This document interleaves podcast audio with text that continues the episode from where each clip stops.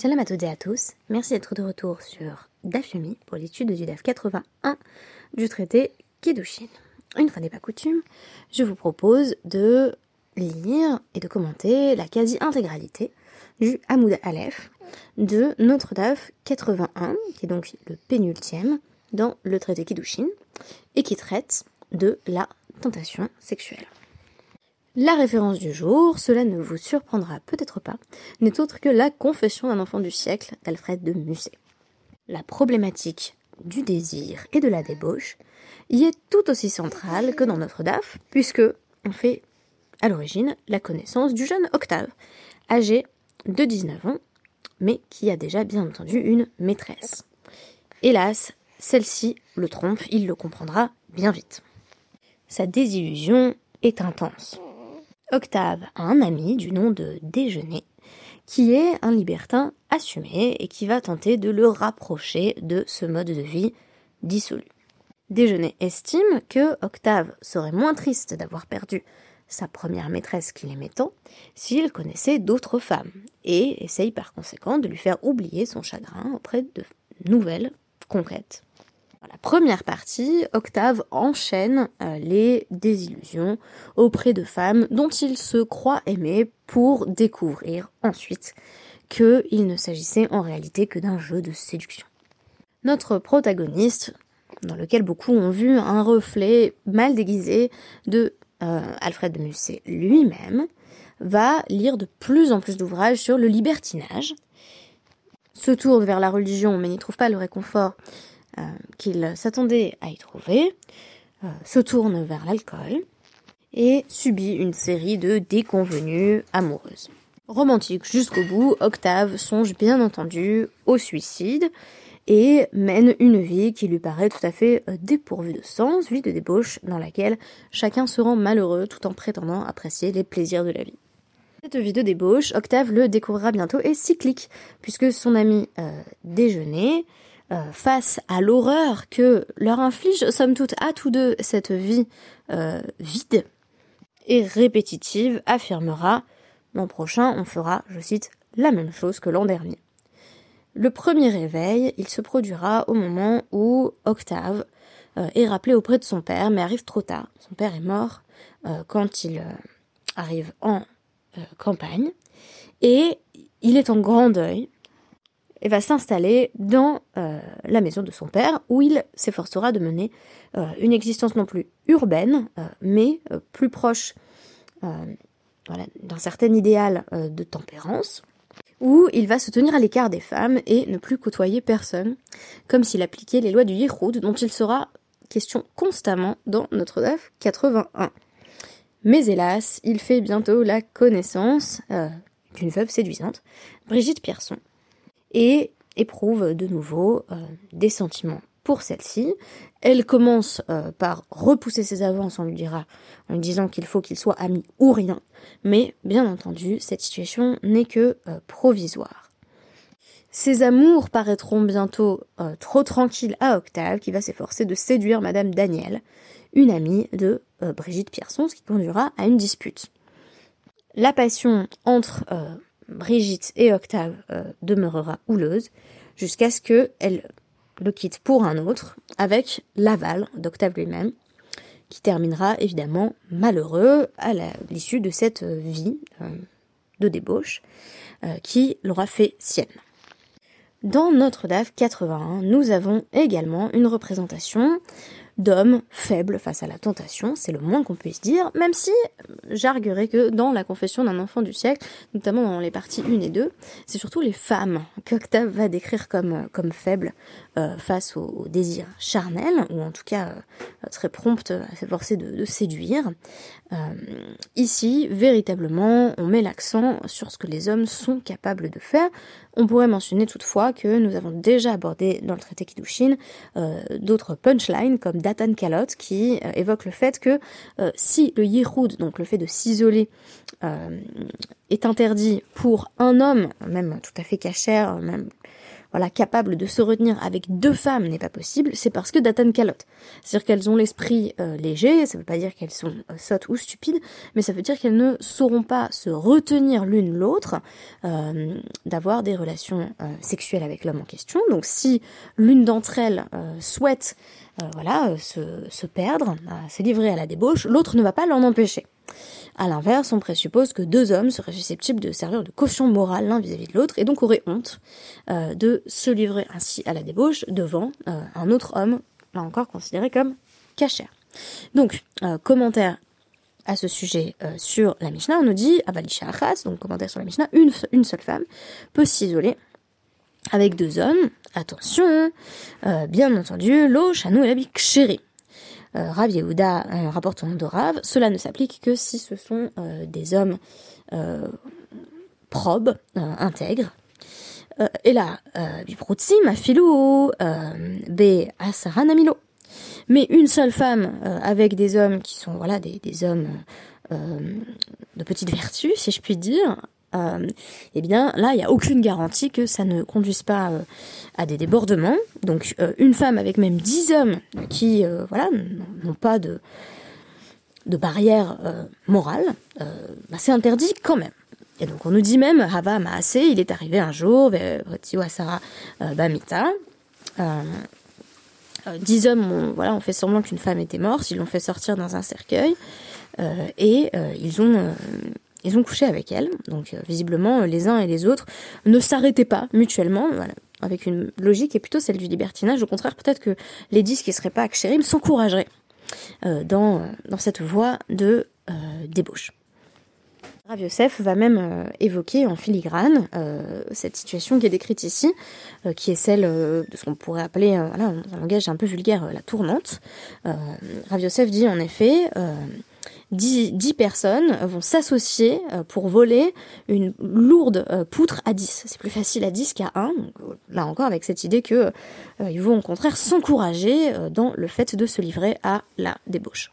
Et à ce sujet, on va avoir un rappel de la Mishnah Sota 7a qui nous dit Mosrin Donc, quand un homme accuse sa femme de s'être isolée avec un homme avec qui il lui avait dit expressément de ne pas s'isoler, donc en gros, il lui dit Tu m'as trompé avec un tel, euh, et elle euh, se rend sinon coupable, euh, du moins elle s'expose à être soumise à la procédure de la femme sota, donc soupçonnée d'adultère.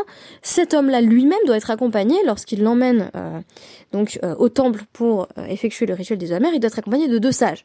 Pourquoi? Eh bien pour vérifier qu'il ne va pas coucher avec elle en chemin, parce que sinon, bien entendu, le rituel des eaux amères n'aurait aucun sens, parce qu'en réalité, il n'est pas prêt à, à, divorcer d'elle. Enfin, il est dans une dynamique qui semble malsaine où il l'accuse euh, de le tromper et il continue cependant à euh, coucher avec elle. Et à ce sujet, on nous dit in, lo. Est-ce que ça signifie que c'est parce que ce sont des sages que c'est autorisé, donc ils sont présumés kshérim A priori, ce sont des hommes qui ont une forme de retenue sexuelle. Là, c'est permis, mais si c'était euh, des euh, ça marcherait pas, parce que là, on peut pas supposer qu'il s'agit de personnes dotées d'une grande probité sexuelle. Et donc on nous dit non, en réalité la raison pour laquelle on nous spécifie des sages, c'est euh, des yadé, euh, les atrouillébé. Parce qu'ils vont lui faire une atra, donc ils vont l'avertir formellement du fait que c'est interdit de euh, s'unir avec sa femme dans le cadre de cette procédure. De même, Rav Yehuda va préciser au nom de Rav, quand on nous dit deux, c'est Bahir, en ville, où on a plus de garde-fous, on est plus susceptible d'être vu, ah bah, bah derrière, euh, Shlosha, euh, quand on est en chemin, donc euh, en voyage, il faut trois. Pourquoi? Ben Parce qu'il est tout à fait possible que à un moment donné, euh, l'un des deux, s'ils étaient deux, ait besoin de se retirer, par exemple, pour aller faire ses besoins, et ça fera plus qu'un homme et une femme. Et là, un homme et une femme, c'est vraiment le yiroud, c'est ben, voilà l'isolement qui est perçu comme dangereux. Un homme et une femme qui s'isolent, c'est toujours dangereux.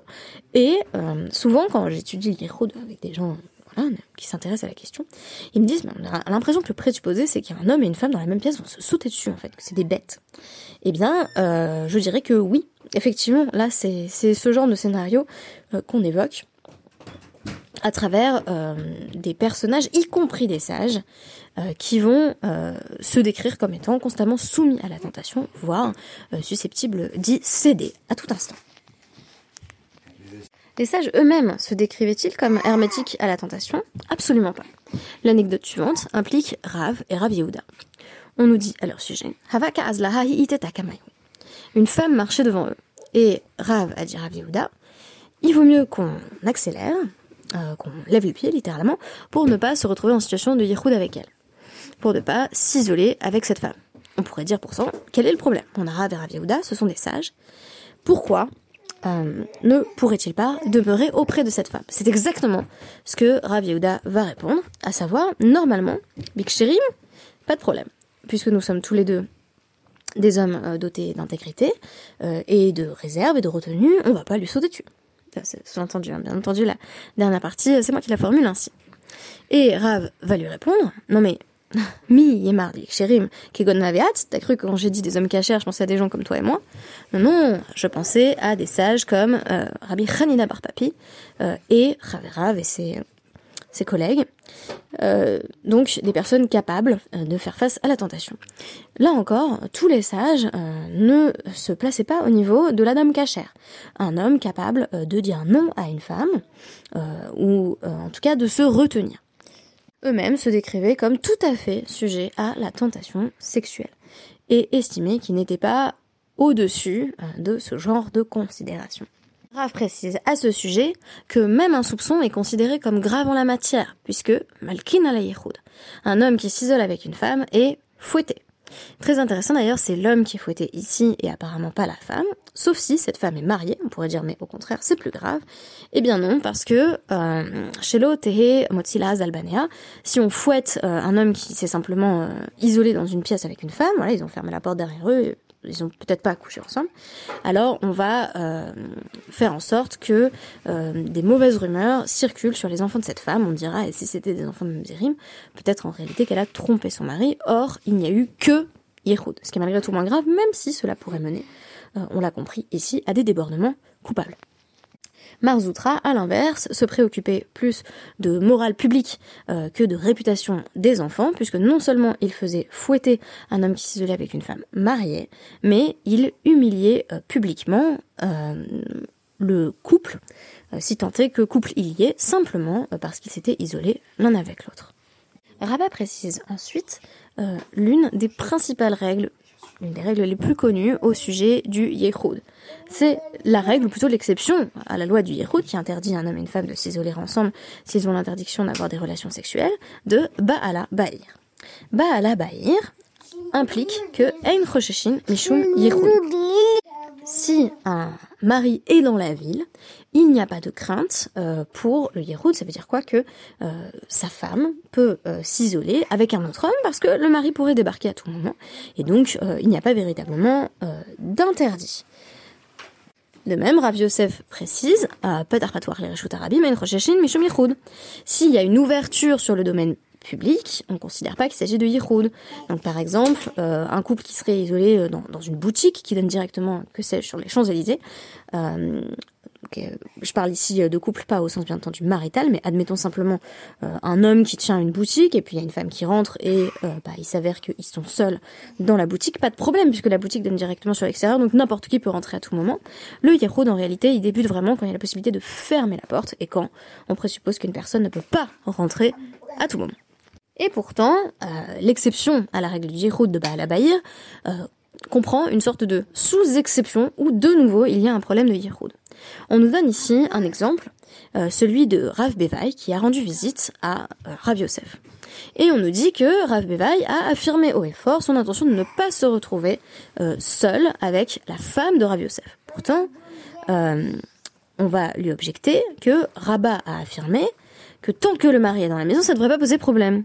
Et donc, quelle est l'exception ici associée au comportement de Rav euh, C'est des Shoshvinte Havai Vegai Sabe. Il était en réalité, ben, presque Shoshvinte, euh, il était ami avec cette femme. Euh, et donc, euh, alors, c'est l'idée de Libo Gazba qu'on va retrouver dans la littérature à l'Afrique, à savoir qu'il avait plaisir à être avec elle. Donc, qu'est-ce que ça veut dire? Comme une proximité supplémentaire, on va remettre en place les règles du Yichud. Donc, je récapitule. Un homme et une femme dans la même pièce qui euh, n'ont pas le droit d'avoir des relations sexuelles, c'est interdit. Sauf si le mari est à côté et peut donc débarquer à tout moment. sauf si, c'est la dernière sous-exception, qu'on appelle souvent l'ibogasba, l'homme et la femme ont des relations amicales euh, comme si on sous-entendait en quelque sorte que l'amitié homme-femme est impossible, parce que euh, on nous dit voilà, euh, l'épouse de Rav Yosef était l'amie de Rav Bevaï, mais cette amitié peut vite dégénérer si on en croit les circonstances décrites ici. Très intéressant parce qu'on a une scène vraiment très similaire dans la référence du jour, dans les confessions d'un enfant du siècle, où Octave pense que une femme compatit et, et, comprend ses chagrins et ses malheurs, et en réalité il, il va comprendre qu'il s'agit d'une simple manœuvre de séduction avec euh, une sorte de remise en question de la possibilité de l'amitié homme-femme. Alors, j'irai pas toutefois aussi loin. Je pense pas qu'on nous dit que l'amitié homme-femme est impossible. Je pense qu'on nous dit qu'elle doit avoir des garde-fous clairs. Donc, euh, on n'est pas en train de nous dire que euh, que Rav Bevaï a cessé d'être l'ami de la femme de Rav Yosef, mais plutôt que il disait attention, il faut qu'il y ait un cadre malgré tout. et donc, voilà, je reconnais que faudrait quand même pas qu'on soit seul. et pourtant, on peut continuer à parler d'amitié, mais d'amitié encadrée. La Gemara évoque ensuite euh, des cas divers et variés où on crée euh, des formes de méritsot, donc des séparations spatiales visuelles entre les hommes et les femmes, euh, pour qu'il n'y ait pas d'échange entre les sexes.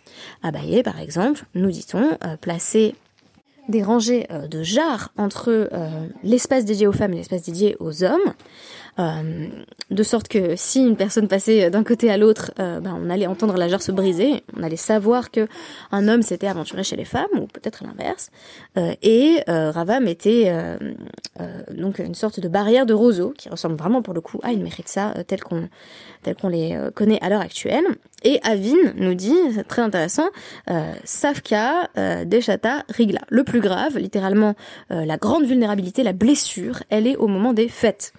Euh, donc au moment des fêtes, euh, les hommes et les femmes vont être euh, mélangés et c'est là que on est le plus susceptible d'assister là encore à des formes de, de débordement et donc à des manifestations de débauche. Euh, dernier cas euh, mentionné dans la Guimara, celui de sages euh, qui, en dépit de leur prééminence, en dépit de, toutes leurs autres vertus, étaient sur le point de céder face à la tentation. On évoque notamment un certain Ravamram Chassida, qui est désigné comme un homme pieux, un homme zélé, dont on nous dit pourtant que à un moment donné, il a été en contact avec voilà des, des femmes captives et donc à un moment donné, euh, elles, résidaient euh, dans sa maison, mais elles étaient au grenier et elles étaient montées par une échelle. On a enlevé l'échelle pour que, là encore, il n'y ait pas du tout de problème de Yehoud avec euh, Ravamram lui-même. Mais voici que, tandis qu'il est dans sa maison, il voit passer l'une de ses femmes et elle est splendide. Et on nous dit que la pièce s'éclaire. Alors voici que tout à coup Ravamram est euh, investi d'une force euh, herculéenne et miraculeuse, il va prendre une échelle dont on nous dit qu'elle est trop lourde, euh, même pour 10 hommes, et il commence à monter dans le grenier pour aller voir les femmes. Et on nous dit, qui m'étalait pas le gars, des Darga, Ipchar, Ramakola, Noura, B, Amram. donc, tandis qu'il était arrivé à la moitié, à la moitié de, de, son ascension, donc il arrive à la moitié de l'échelle, il, il se renforce euh, et il se dit il faut que j'arrête. Donc qu'est-ce qu'il va faire? Il va là encore réintroduire une forme de regard social. Vous avez compris que la manière principale de désamorcer l'ihoud, c'est de faire en sorte de pouvoir être vu par d'autres, parce que là on va réintroduire la dimension de la honte. Il se met à hurler, il y a le feu chez moi. Le feu ici euh, est une métaphore très aisément interprétable de la passion euh, dévorante du désir sexuel qui a saisi Ravamram et l'a investi là encore d'une force surhumaine. Euh, donc tout le monde arrive chez lui, et bien entendu, c'est ce regard social qui va lui permettre de, euh, de garder ses distances euh, et de revenir à, sa, réserve, à sa retenue naturelle. Et donc les sages voient ce que Ravamram a fait et ils ont une réaction très intéressante. ils disent casse final. Donc tu nous as fait honte. Ça veut dire quoi? Mais là les gens vont penser que euh, les sages euh, ne savent pas se retenir sexuellement. Donc euh, le, mythe de la dame cachère s'effondre, puisqu'on dit toujours non mais la dame cachère c'est pas moi, c'est un autre. Moi-même je suis pas capable de me retenir. Et là on a ce, ce Ravamram Chassida qui, bien qu'associé au milieu des sages, donne à penser que les sages eux-mêmes ne sont pas si forts que cela face à la tentation.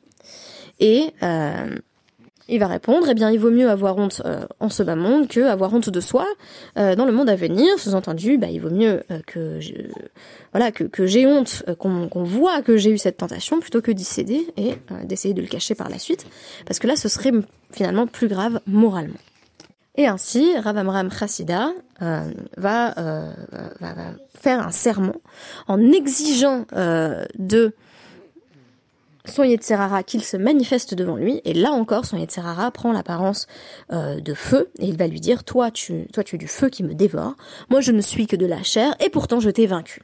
Je t'ai vaincu, là encore je rajoute, euh, en rétablissant euh, cette dimension de contrôle social. Le fait de faire réintervenir les autres permet de mieux se contrôler soi-même. Les deux derniers exemples qui sont donnés sont révélateurs et je terminerai là-dessus. Rabbi Meir, dont on nous dit qu'il était mitlotsetz, euh, Béovré Avera, il se moquait des gens qui transgressent en disant franchement faut être faible pour céder ainsi aux tentations diverses et variées. Mais voici qu'un jour, le Satan, l'accusateur, lui euh, apparaît euh, sous les traits d'une femme de l'autre côté de la rivière qui lui dit viens mon amour. Et on nous dit, il se jette à l'eau, il n'y avait pas de bateau, euh, et euh, il, va, euh, il va essayer de traverser à la nage, donc bien entendu dans une situation très dangereuse. Là encore, quand il arrive à la moitié voilà, d'une sorte de pont de fortune qui qu'il avait lui-même construit sur sur la rivière, le, le Yetzer le quitte, enfin il se rend compte en fait de ce qu'il est en train de faire, il, reprend le contrôle, euh, et, euh, et c'est le Satan qui s'adresse à lui en disant bah, franchement ta bonne réputation euh, Barakia dans, la voûte céleste, mais tu, ne vaux rien. Euh, tu vois, tu, tu n'es pas finalement si maître de, toi-même que tu le croyais. Et si ce n'est que dans la voûte céleste, on proclame qu'il faut protéger Rabbi Meir et sa Torah, eh bien, je t'aurais réduit à néant exactement la même anecdote avec Rabbi Akiva, dont on nous dit là encore qu'il se moquait des transgresseurs en disant franchement euh, comment peut-on céder, euh, qui lui euh, se, croyait voilà tout à fait ferme dans sa résolution, dont on nous dit que le Satan lui apparaît de nouveau sous les traits d'une femme en haut d'un palmier, et Rabbi Akiva, de manière certes un peu ridicule, en tout cas pour pour un sage, voilà, de, la stature spirituelle de Rabbi Akiva, se, se, jette sur le palmier et commence à escalader. Et là encore, on nous dit, il arrive, il arrive à, à mi-chemin, euh, et il se rend compte euh, que euh, que ce qu'il a fait était grave et donc il reprend le contrôle et à ce moment-là là encore le Satan lui dit ben dis donc si c'est pas que Rabbi Akiva avait bonne réputation dans les cieux moi je, l'aurais réduit à néant sous-entendu en fait c'est ta Torah c'est ta Torah qui a fait que tu n'es pas allé jusqu'au bout de ton geste. Mais regarde, le, le, penchant, il est le même et tu aurais tout à fait été capable de céder. Tu n'étais pas si fort que tu le croyais. Il est donc très intéressant ici euh, que les sages nous euh, procurent cette perspective sur eux-mêmes, à savoir qu'ils ne se définissent pas du tout comme hermétiques à la tentation. Euh, ils remettent d'ailleurs en question la notion même de Adam Kacher. Qu'est-ce qu'un Adam Kacher si les sages eux-mêmes, même lorsqu'ils se croyaient à la hauteur, comme Rabbi Meir et Rabbi Akiva ont été forcés de constater qu'ils ne l'étaient pas et que ils étaient tout aussi sujets à la tentation que les autres. là encore, le Adam Kacher reste à trouver.